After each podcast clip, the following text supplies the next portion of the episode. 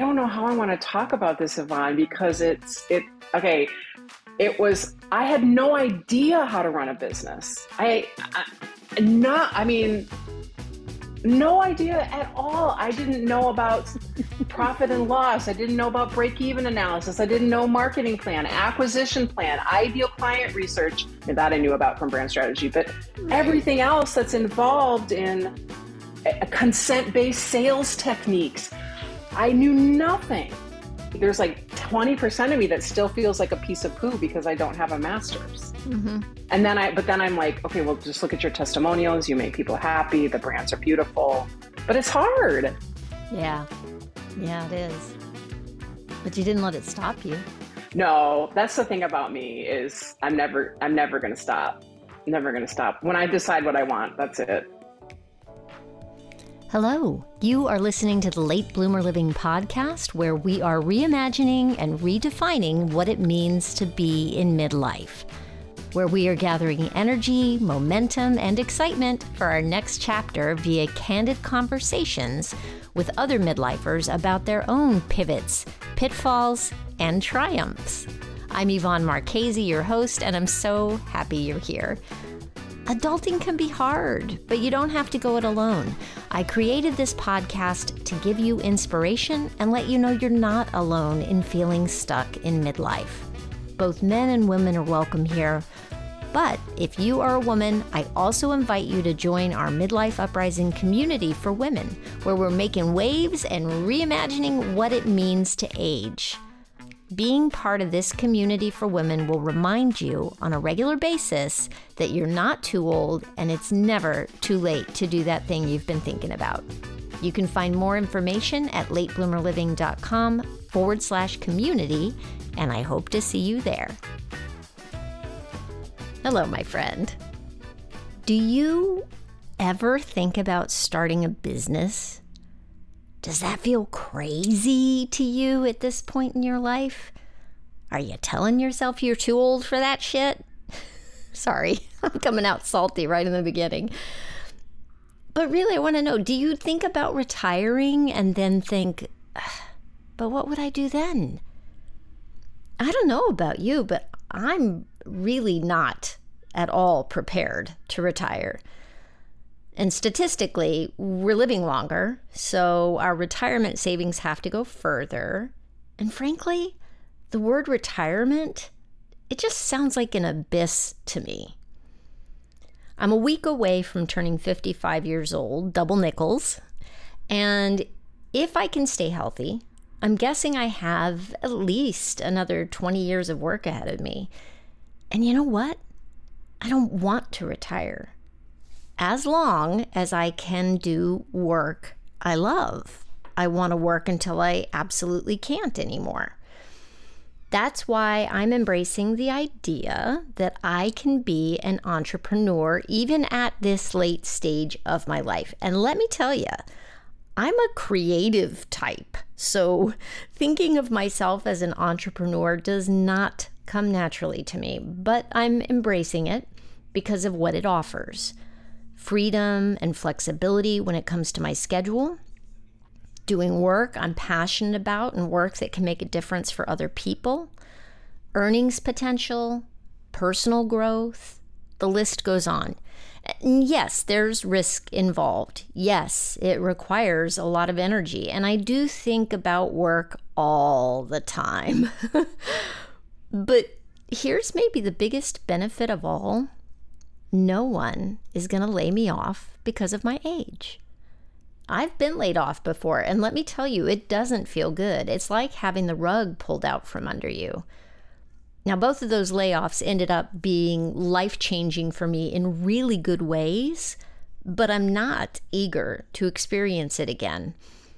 And I feel like working for myself gives me more say and control and Frankly, as I've aged, I might have become a bit of a control freak. By the way, I, am not trying to convince you to become an entrepreneur. It is definitely not for everyone. But I am here to tell you that if you're thinking about it and you're stopping yourself because you feel you're too old or you're not sure you can do it, well, the only way to find out is to do it. You will have to learn how to do all the things that go with running a business, but that's really good for your brain. And I guarantee you, you will grow as a person in the process. For me, one of the best parts has been learning that I'm capable of way more than I ever thought I could do. And I learn something new literally every day. I will say that one of my secret weapons is that I've surrounded myself with a mastermind community of other entrepreneurs who are also doing this later in life. So if you do decide to take the plunge, don't do it alone. Get a coach or find a community to support you. It makes a big difference. I really enjoy being part of this group, especially because most of the members are entrepreneurs in midlife like myself. Many of them have transitioned from corporate careers to running their own businesses, and we all have a lot to learn about entrepreneurship. But we're able to connect and ask each other questions about any aspect of our business. And in the community, you know, we cover important topics like business foundations, technology, social media, it's been a great learning experience. So, it, hey, by the way, if you're curious about it, I am thrilled to be able to share the group with you. It's called Groundwork Brigade. It's led by Kim White and Carrie Zarb. And if you are interested, please email me at latebloomerliving at gmail.com for more information. I have an affiliate link that will give you one month of free access to the group. And there are about eight opportunities each month where you can jump in and see what the group is all about. I'll put more information in the show notes uh, for the episode. So, speaking of entrepreneurship, I have an awesome guest for you today, especially if you are starting a business or are already in business and are struggling to figure out what sets you apart from your competition. Maggie Bergin is a brand strategist and owner of Be Understood Branding. She believes clarity is a kindness and a brand building best practice. Maggie loves helping women business owners sweep away vagueness by helping them build their distinct, irresistible brand strategy. So, in our conversation today, we talked about Maggie's transition from working in government affairs to striking out on her own to become the amazing brand strategist that she is today. She lives in Chicago with her husband and a four legged insistent clown named Django, who makes his presence known during our conversation. So, without further ado, here's Maggie Bergin. Let's go. Hey, Maggie, thanks so much for being with me. How are you doing? I'm so, so happy to be with you. I'm so happy to be here. Thank you for having me. Oh, I'm so thrilled. Gosh, I feel like I've been admiring you from afar for so long. stop. Eh, well, don't, don't stop. And don't stop. It's a it's it's your Instagram reels have sucked me in, lady. They are they mm-hmm. are so fun to watch, and you you usually make me laugh. Um, so I really appreciate you saying that. It, I think um, wouldn't it be so sad if the brand strategist didn't have a brand strategy so but it doesn't mean that it's easy it's not easy for anyone so to hear that it resonates with you means a lot thank you yeah, absolutely. Absolutely. Um my goodness. So we we it's funny cuz I'm I'm thinking back to how you ended up on the podcast here and it's because of your reels, right? And and and I think I shared one and you thanked me and then I, and then I got back to you and I was like I feel like we should meet. and then as we're talking it turns out that you have a midlife pivot story. Legit. Pivot, pivot, pivot, pivot. hard, hard left, hard right. I don't know which. Yeah. Um, so take us back to your your what is it, government affairs days? Sure. Are you sure you want to hear about boring government affairs? I'll, I'll okay, okay. Um, so I'm, I have a BA in government and from undergraduate. And I immediately after college went into government affairs. And I loved the idea of figuring out how to move an idea forward by communicating that idea effectively. What does effectively mean? Effectively means the person who you need to hear it can actually hear it. Mm-hmm. You have tailored the communication in a way that pulls out a chair at the table of the idea for them and gives them a glass of water. What a novel idea in government. Oh. it's it, that is really how it works. So if anything is moving forward in government, it is a series of strategic communications with people who have the political power to make something happen. And there are two ways to get things done in government affairs. One, you have a lot of people behind you. So you are the NRA, you are AARP, you are Planned Parenthood, you are a large organization, and you, quote unquote, represent millions of fishes in the sea. The second way to get things done in government affairs is by having massive political power in the form of money and more money. Mm. And as I am getting to the to the point that you're I'm getting to a point, I'm getting to a point, just hang on. uh, the longer I spent in, in government affairs, I was kind of working my way up, right? As we do, because we're all we do good and we dot our I's and cross our T's and write the memos and file the reports. As that was happening, the role of money in government was continuing also to climb.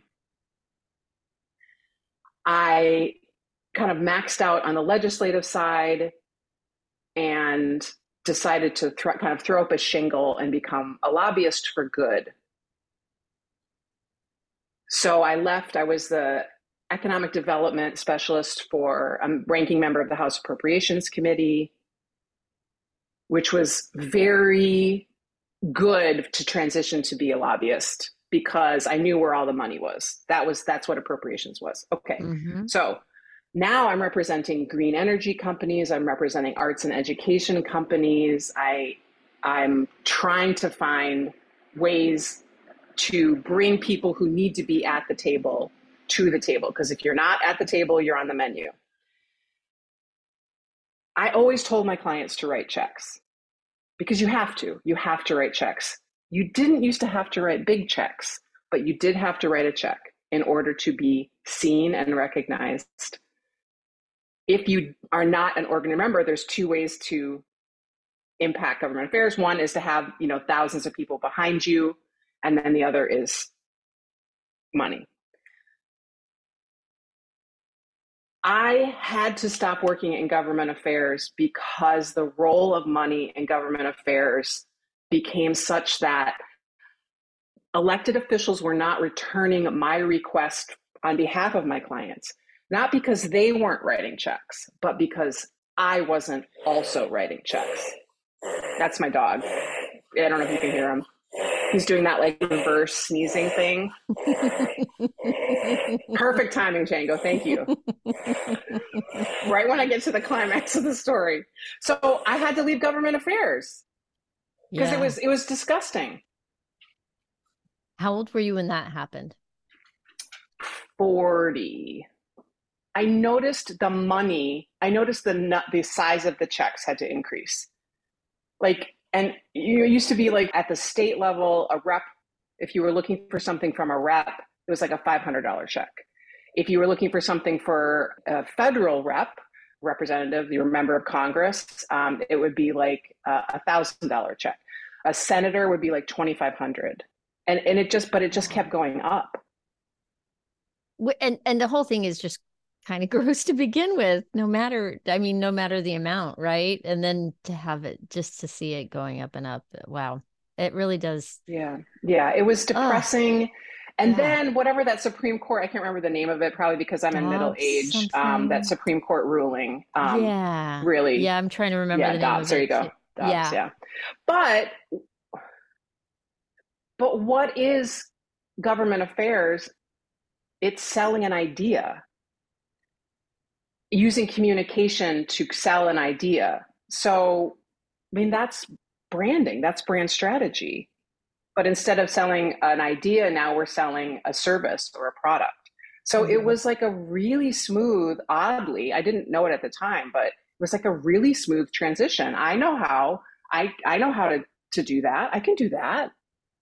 So what when was your aha moment? What would your aha moment look like where you were like government affairs eh, to branding strategy expert?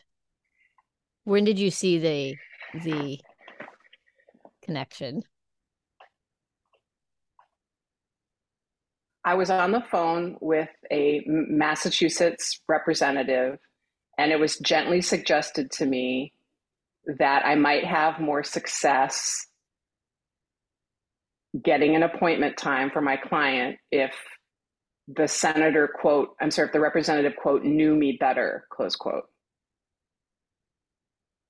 which was hmm their oh. tongue-in-cheek way of saying you need to write a check too. So that was my uh, that was my oh sh. Am I allowed to swear on this? Yeah, go ahead. Okay, that was my oh shit moment where I have to decide, right? Am I gonna like what am I gonna do now? Am I gonna write a check? Do I and then how do do I get that? Do I like now my billing goes up because my clients have to pay me for that money?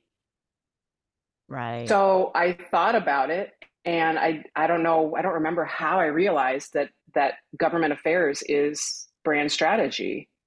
It's forest through the trees. Where are the levers? Where are the push points? How do you get and hold someone's attention? Um, but instead of one person, now we're trying to get and hold the attention of whoever an ideal client category is for for people. I don't remember like how I figured it out. I just figured it out. Interesting.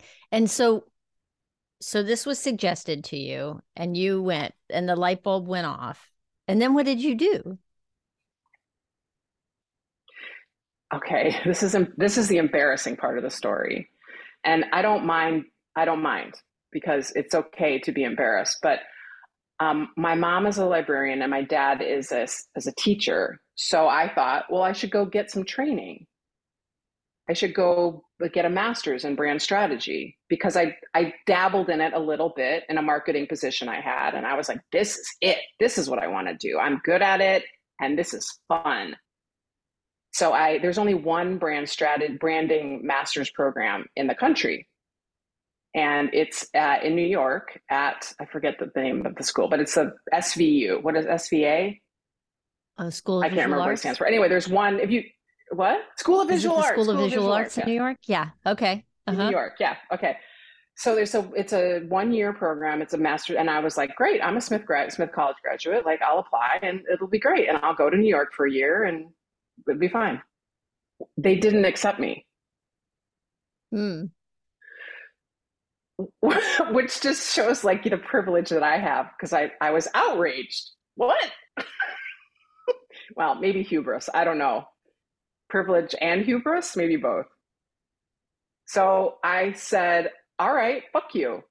I'm going to do this myself. So I made a list of all of the professors and I looked up their vitae and I read and I pulled their books and I watched their lecture, any lecture that was available. Um, if it was behind a paywall and it was not too expensive, I would buy access to the lecture. Um, and then I read all the books on branding. And what I discovered should not surprise us but it is the key to why I do what I do. Here's what I discovered nobody disagrees about what brand strategy is. All of the books that I read contain the same information with slightly different approaches or variations. Brand strategy is not rocket science. It is an extremely simple process. And what makes me mad and what drives me is that women like us deserve to have access to all of that information that giant corporations use to abuse us with hmm. whatever mm. they're selling. Mm. Lose 10 pounds in 10 days. That's using what they've learned about us and how our attention works against us. I want to teach women everything that these giant corporations know so that we can share our ideas and our services and our products with the world in the same powerful way. I kind of love everything about your answer. Um, right. And, and especially almost the part where you didn't get into the school, but you were like, screw it. I'm finding out. I'm going, I'm going to get the education I need on my terms, how I do. Because here's the thing I think that, you know, you get to a certain point in life, um, you get to midlife. I think so many people, this is pure theory. I have nothing to back this up other than my own observations. But I think people in midlife feel like they need to look like they've got their shit together. Mm-hmm. I, I feel like people in midlife feel like they need to have some credentials behind their name. They need the three letters of whatever it is, right? And if you don't have it, it can be very easy to go down the rabbit hole of, oh, I can't do that because I don't have these things. Or if it's just feeling like you need to look like you know what you're doing, I think it keeps us from stepping into doing something new and becoming a beginner at something so that we can get better at it because we're not supposed to be beginners at this point. We're supposed to have it all figured out. You know? I'm sure there are some people who would never hire me because I don't have an MA. And that bums me out because I come from a family that valued those things. I'm the only person in my family without an advanced degree. Mm-hmm. I always joke I got all the emotional intelligence in the family. Don't tell them I said that. but but there is so much information out there that it's a shame that more of us don't access that information and fill in the blanks that are missing for us around what we want to do. So there's like 20% of me that still feels like a piece of poo because I don't have a master's. Mm-hmm. And then I, but then I'm like, okay, well, just look at your testimonials. You make people happy. The brands are beautiful, but it's hard. Yeah. Yeah, it is. But you didn't let it stop you. No, that's the thing about me is I'm never, I'm never going to stop. Never going to stop. When I decide what I want, that's it. That's awesome.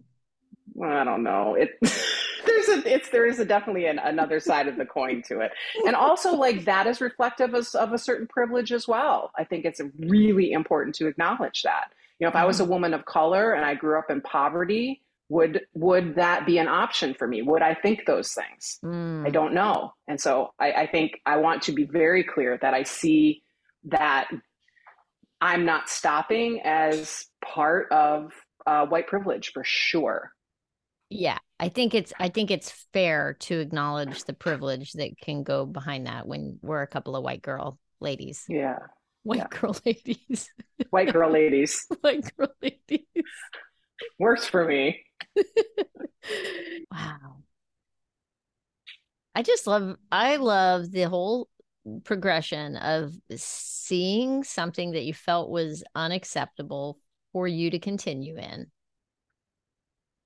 and then taking action to make your move to get away from that and out of that and onto something else and seeing the connection to your skills from that other thing that you could take and translate towards the new thing I wonder where would I be? What would I be doing if I had if that hadn't been so clear to me in that six to nine months where I just dove deep. Yeah. Okay, Yeah. so so let's go down another road. So you Okay. so so you were doing your government affairs work and now you are a, a small business solopreneur, right? Would that be the right title for what you're doing? Sure. Sure. And what was that shift like? I wish your podcast wish- listeners could see my face. Um, just imagine like Me just too. horror, fear, anxiety, terror, all in one face. I'm just going to describe it. Her eyes just got like big as saucers when I asked that question. So I'm just going to say that. That was hilarious. I I don't know how I want to talk about this, Yvonne, because it's it okay. It was I had no idea how to run a business. I, I not I mean no idea at all. I didn't know about profit and loss. I didn't know about break even analysis. I didn't know marketing plan, acquisition plan, ideal client research. I mean, that I knew about from brand strategy, but Right. everything else that's involved in consent based sales techniques. I knew nothing, nothing. And I have given so much hard earned money completely unnecessarily to people who. Who claim to be able to help me? I once gave someone seven hundred dollars for a one-page PDF with maybe twenty boxes on it, with arrows going in different different Oh, directions. no. There's, yeah. Oh my god. It was right? supposed to be a launch sequence, but it was like reading Greek. I I didn't understand it, and instead instead of being like, "Excuse me," um, Did the you to- PDF come with any support? No, Tell me it and I did. I yeah. So Oh, if you're gonna go, you're gonna. It, you don't know what you don't know, and it is Right. okay not to know what you don't know. Just because you are, I mean, everyone that I work with is great at what they do. And they are not so great at talking about what they do. That doesn't make them any less amazing at what they do. It's not a Venn diagram. Those two don't overlap, right? I build a bridge between them. We build a bridge together. That bridge is a build brand strategy, but it's so hard to remember that myself when I come across the most recent thing that I need to understand to build this business that I don't understand. And I wonder, like, do they teach this stuff in business school? Like, if I had an MBA, I wonder that too. Because, you know, I'm coming at this whole business thing from creative land. You Mhm. know, I have a I have a theater degree. right? And they didn't even teach us how to go out and get acting jobs. So yeah. Oh, it's like going through all of high school and they don't teach you how to balance, you know, your checkbook. Exactly. Exactly. Oh my gosh. Yeah. I know what upstage and downstage and you know, I can I can get up get up there with the script and do some things, but You sure can. You sure can. but how to get work. Oh my goodness. So Have eh you struggled with that as well? Like mm. knowing how to run a business? Oh, oh my gosh. Well, okay. So I became a photographer when I turned 40. Um, I I had been doing I had been pursuing a theater career right up until uh after I had my first child. I was 35 then. And I always I it was all I ever wanted to do was to be an actress. That was that was it. There was no other Yeah. choice. That was Yeah. that was it. Um, so I pursued that. I lived in in New York City, met my husband on a theater tour, and when we got married and had our first, I kind I took a step back while my husband went to grad school for classical acting, by the way, and I started working from home part time. And and then when he was done with that program, I went back to auditioning, and I would get a call back, and he would get a call back, and I was like, oh man, we got this baby. And you know what? I'm done. I am Yeah. like, let me just wipe my hands of this because I'm I'm literally done. Yeah. And whoever thought that would happen. So then the next five years were like, who am I? What am I? What am I going to be when I grow up? Kind of stuff. Finally, when I was 40, I, I had just started back at a full time position, random job, totally random. I got laid off. I got promoted. I got laid off because it was 2008. It was the recession. Mm. I came home from that and literally asked my husband, What am I going to be when I grow up? He said, Go to sleep. You're going to be fine. Sleep on it. Mm. I woke up Mm. in the morning and I turned to him and I said, I want to be a photographer. And it was like, it was like something landed on me in the middle of the night. I don't know. Yeah. And bless his heart, he said, Okay. And we used our credit card, and I bought. We love him. camera. I we know, love him. we do love him. and I enrolled in a study from home professional photography program and I took Yeah. I put my big ass camera in my big ass purse and took it with me everywhere for years. And I and I got a new job after 6 months of searching. Really not a good match, but I got the I got a job to survive on. And I started doing photography on the side. And it was just a side gig, but I was growing, I was getting experience. Then after several years, that's when I was like, I think I could go full time. Okay. So then the this is where this is a long answer to your question. I started to dig in and go, how do I make this a business? Because I had mhm. been charging teeny tiny little bits, Mm-hmm. undercharging. I was working all weekends, doing all this. I'm like, I don't want to work so many weekends. I've got a family. So how do I work weekdays? How do I Yeah. which led me to personal branding photography Woohoo. as an idea. And that was like a crash course in business. Yeah. I, I, I invested. I spent like a thousand bucks on a program to teach me how to do personal branding photography. And let me tell for you, it was, yeah, it was one of the best investments I've ever made because blew my mind wide open, blew the top of my head off. And I was like, oh, isn't this interesting? mm-hmm. And a little weird, frankly because because you're doing photography for people who are entrepreneurs so that they can take it and you're doing everything at that they can keep a bunch of photo files in their thing and use them on Instagram. Well, a lot of branding photographers take they go and they find beautiful scenarios and things like that that have nothing to do with the person's real life. Yeah, I, I would advise them as a brand strategist not to do that. but anyway, Right. right which didn't sit well with me and i have Oh, a so love hate relationship with yes. with all the social media stuff by the way yeah. i have a very big love hate thing going here and i was like i hate the fakey fake i hate pinterest perfect instagram perfect show me what you're show me you like they Yeah. talk you know authentic is overused but um Yeah, we need a new I- word. We need a new new word because you're right. It it is a perfect word, but it doesn't mean anything anymore. Yeah, we need a new we need a new word to replace authentic. Yeah. You know, when I was really trying to dig in on the photography stuff, Sue Bryce had some great content about figuring out your cost of doing business. Yeah. I'm like, oh, there's a thing called cost of doing business. Uh-huh. There's little boxes on the screen, and you put the numbers in the little boxes, and then the thing comes out. yeah. These are all things that my my theater brain had no no idea. Yeah, yeah, you're, yeah. Like, um, okay, line one is upstage, and then line twenty, I guess, on the little boxes would be downstage.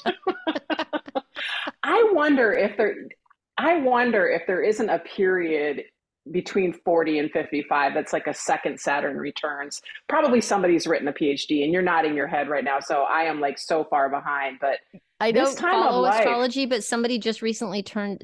I just had a guest on who was talking about the Uranus something okay. that happens at 42. And I was like, Okay. Oh, okay. Okay. That, that jives. That makes sense to me. because mhm. I, I mean, you've obviously hit a hit a, a nerve in the zeitgeist around this. There's we, you and I are not alone. There are thousands and thousands of women who are experiencing the same thing. So I think it must be, you know, I definitely experienced Saturn returns when I was 29. Oh man, I wouldn't do my 20s again if you paid me a lot of money, like gross amount of money. I would not. I would do my 30s again in a heartbeat. 20s, absolutely not. No effing way. yeah, Yeah. yeah, Yeah. That was some dumb decade. Oh man. uh, but I feel a little bit like that now. Not I don't feel dumb, but I feel like a shift, like a large kind of shift.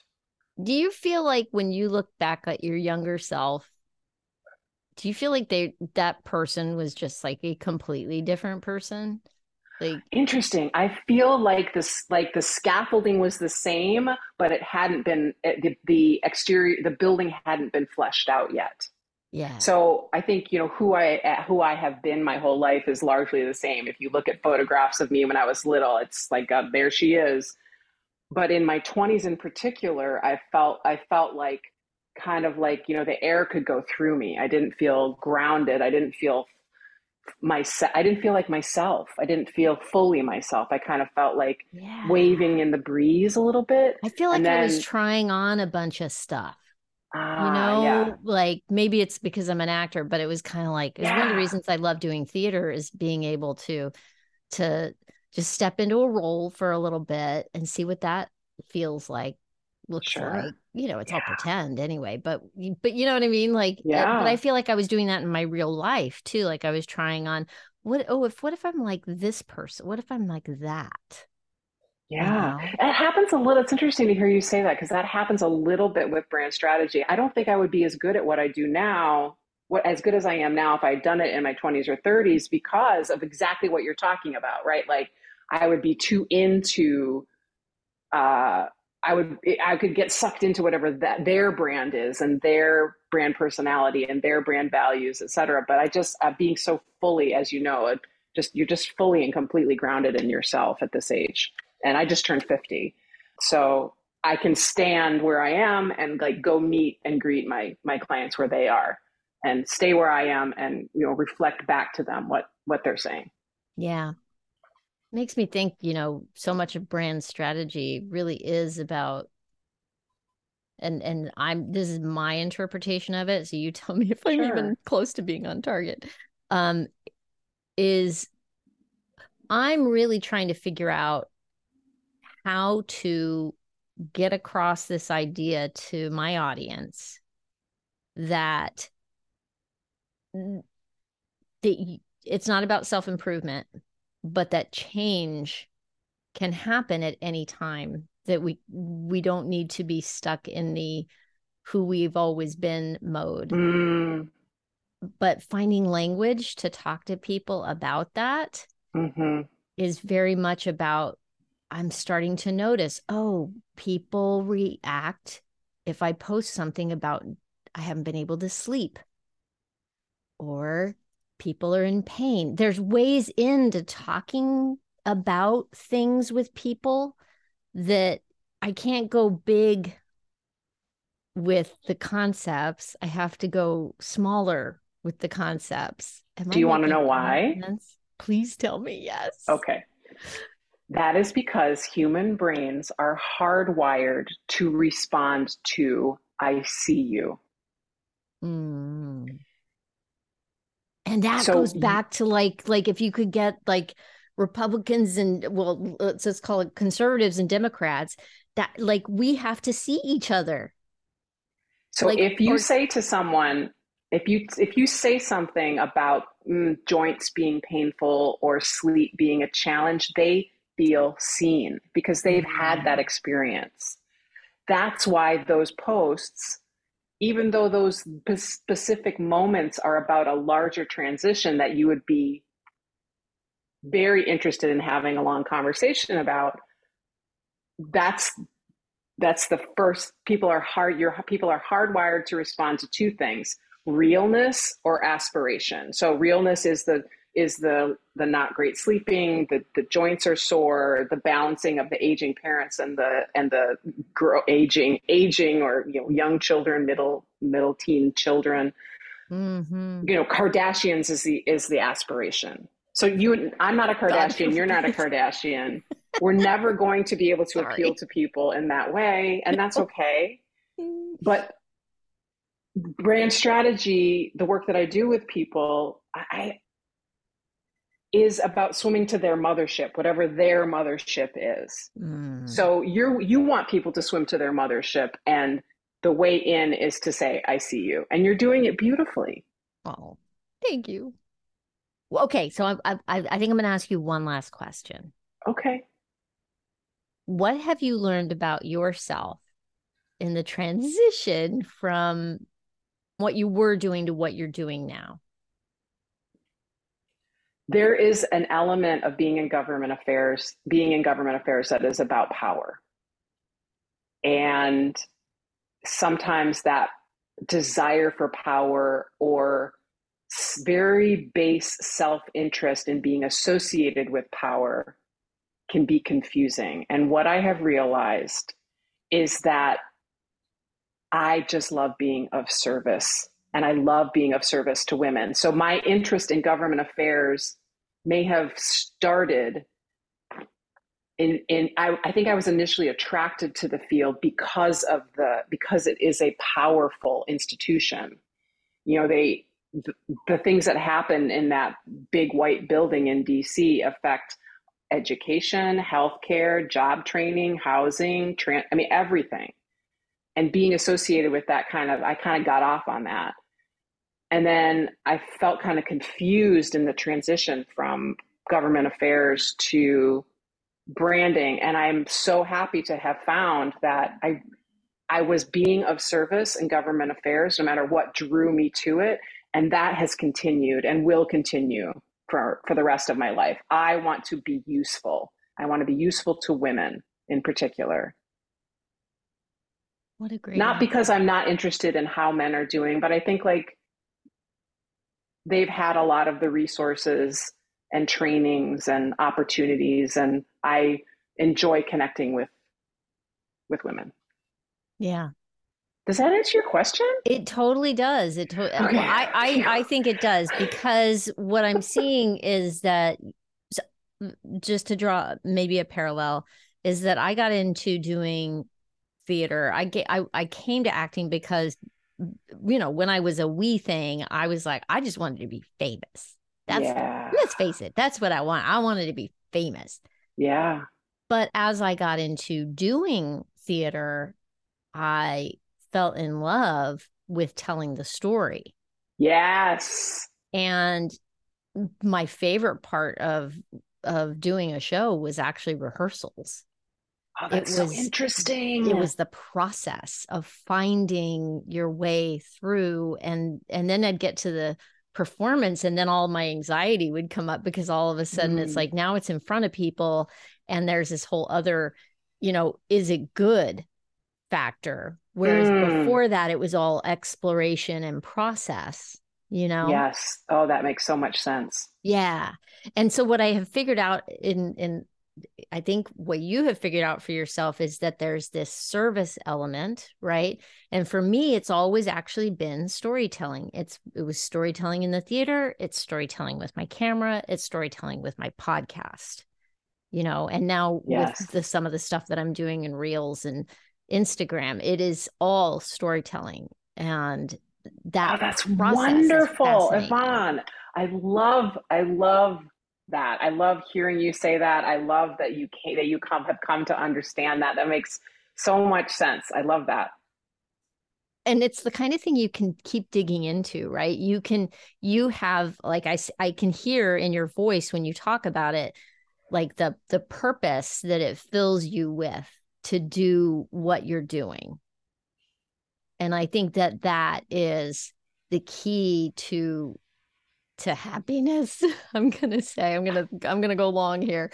Um i do think that if we've got a really strong sense of purpose it's gonna it's the thing that feeds us to keep us going and getting up in the morning.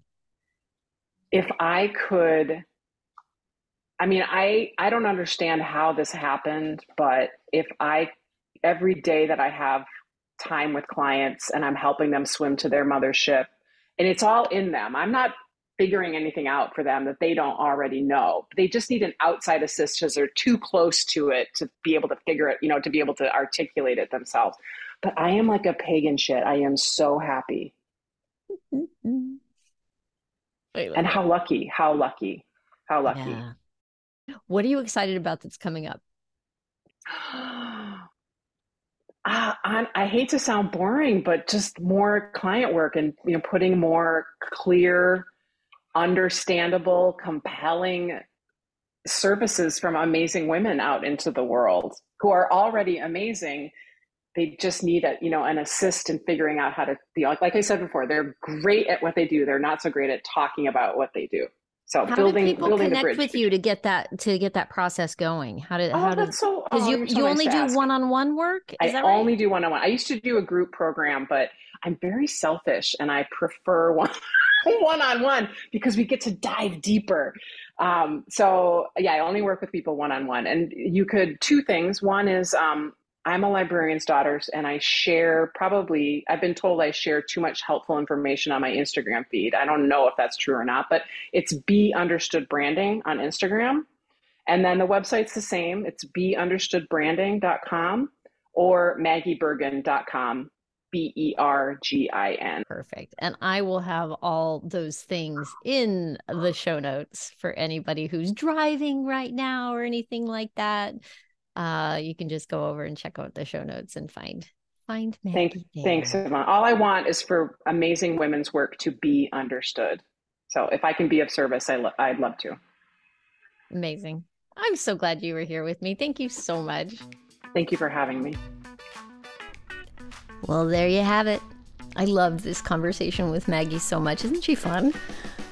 If you have been on the fence about going into business for yourself, I really hope this episode gives you a little bit of encouragement. Give it a try. You could start it as a side hustle. Who knows where this might take you? If you are interested in learning more about working with Maggie, I'll have links to her website and her Instagram in the show notes. And by the way, I also interviewed her for a short segment on Good Morning Entrepreneurs, which is a live stream show hosted by Kim White and Carrie Zarb of Groundwork Brigade every Friday morning at 8 a.m. Eastern Time. So if you enjoyed this conversation with Maggie, you can also check out our interview on that show, which aired on June 23rd. I'll, I'll be sure to put a link to that show in the show notes. And bonus, you can learn more about Groundwork Brigade while you're there. Just go to latebloomerliving.com and look for episode 153 for those show notes, and you'll find all the links to Maggie and Good Morning Entrepreneurs. Thanks so much for listening. I hope you have a fantastic week. Stay safe and well. Talk soon.